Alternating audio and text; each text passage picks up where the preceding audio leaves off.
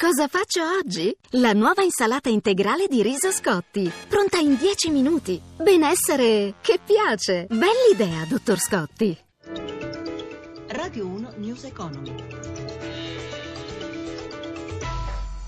11.32, buongiorno da Giuseppe Di Marco. Apertura contrastata per le borse europee in attesa della riunione della Banca Centrale Europea a Vienna. Per gli aggiornamenti ora ci colleghiamo con Milano, la linea Riccardo Venchiarutti. Dopo una partenza incerta, Milano ha imboccato con decisione la via del rialzo in una giornata semifestiva che limita gli scambi e con gli occhi degli operatori puntati su Vienna, dove è riunita la BCE, spinto dai titoli bancari, Fuzimib segna più 0,93%, Londra più 0,36%, Francoforte più 0,20%, Parigi più 0,18%. Sul listino di Piazza Affari oggi rimbalzano i titoli bancari con Popolare Emilia Romagna che sale del 3,22%, Montepaschi del 2%, 2,34 Ubi dell'1,5. Miglior titolo del listino principale resta Fiat Chrysler Automobiles che balza del 3,69% dopo i dati positivi sulle immatricolazioni in Italia e negli Stati Uniti. Lo spread fra titoli Stato italiani e tedeschi si mantiene in area 126, mentre il cambio fra euro-dollaro torna sopra quota 1,12. Infine il prezzo del petrolio Brent è di poco sotto i 50 dollari al barile nel giorno della riunione dei paesi OPEC. Da Milano è tutto, linea Roma.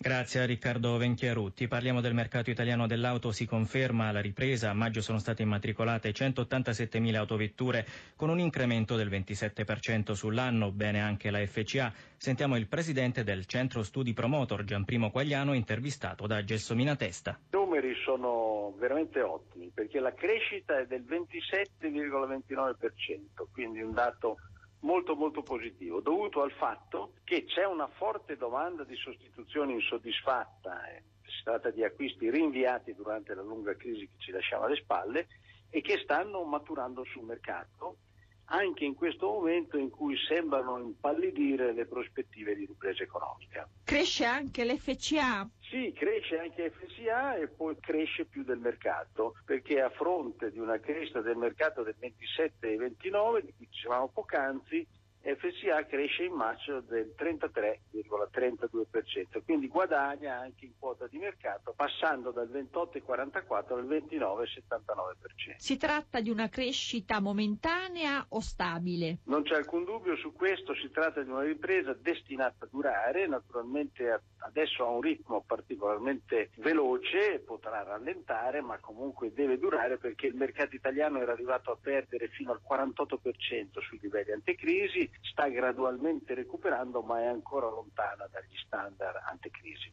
Ieri l'inaugurazione del tunnel del Gottardo, progetto realizzato dalla Svizzera ma che riguarda tutta l'Europa, da dicembre sarà attraversato da 250 treni merci e 65 per i passeggeri.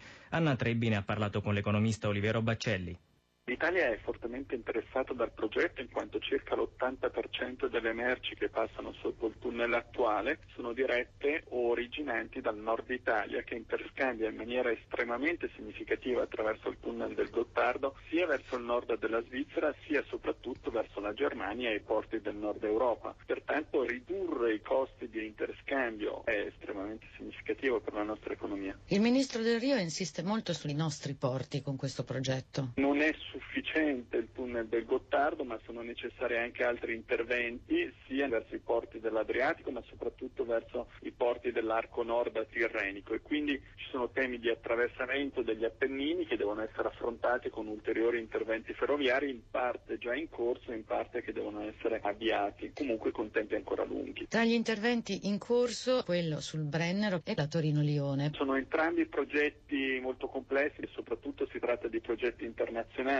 per cui ci sono diversi temi che ne rallentano la realizzazione, ma il forte supporto della Commissione europea, che sia nel caso del Brennero che nel caso della Torino-Lione andrà a finanziare circa il 40%, è particolarmente importante. Ed è tutto, News Economy a cura di Roberto Pippan, ritorna dopo il GR delle 17.30 per ascoltare questa puntata www.newseconomy.rai.it. Grazie a Claudio Magnaterra, da Giuseppe Di Marco, buon proseguimento di ascolto su Radio 1. Radio 1 News Economy.